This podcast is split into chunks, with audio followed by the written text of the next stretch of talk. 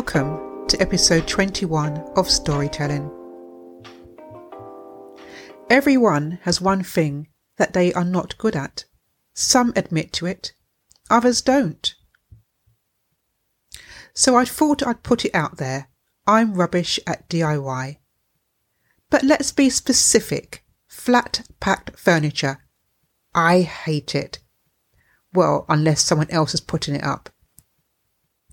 For something that seems so simple, it can be deceptively tricky. I was reminded of a time some years ago when I eagerly bought myself a chest of drawers. It was flat packed furniture, but how hard could it be? To the person who invented the drawers, I don't know how you pulled this one out. Friends offered to help, but I said no. I've got this, and shooed friends and family away. I took all the pieces out of the box. There was a diagram with sparse instructions included, and then there was me. I laid out all the parts and made sure everything was there as per the instructions. I had my little toolbox ready, well, borrowed from a neighbour, and I started to build as per the limited diagrams.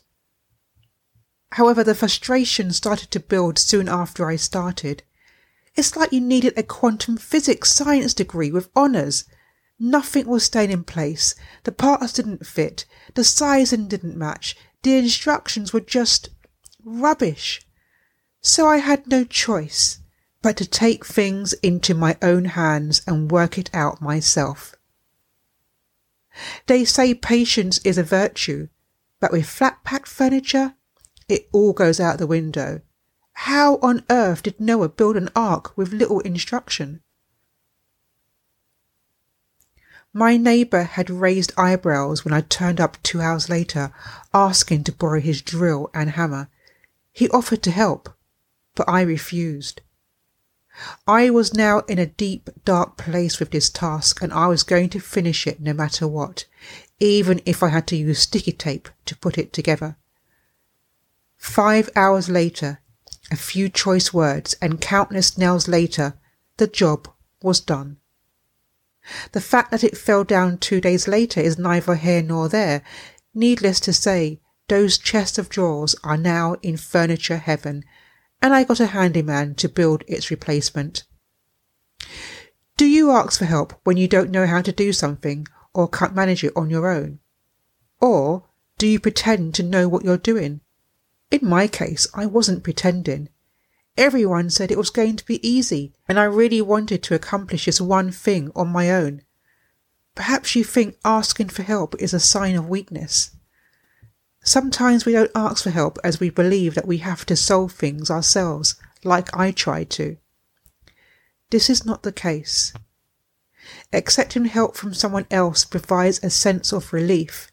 Negative thoughts and stress levels decrease and you become more efficient, creative, and successful in your tasks. This is not limited to flat pack furniture, but relevant in all aspects of our lives. Asking for help demonstrates a growth mindset. Confident people often ask others for help because they know that trying to do everything themselves is not always the best use of their time, skills, or energy, and will not allow themselves to feel unnecessarily overwhelmed they will find a relevant person who is good at what they need to learn or get done and then ask for their help and guidance. You also allow others the opportunity to feel the pleasure of giving. I put it to you, how do you feel when someone gets in touch asking for your help? Additionally, you get the added bonus of feeling gratitude. It's a win-win situation all round. We all have different strengths and weaknesses. You don't have to be good at everything. However, asking for help when needed is one of the most underrated strengths that we have. Knowing that we have people to call upon should we need help is empowering. To those friends and family who have helped me this week, I am eternally grateful. Thank you.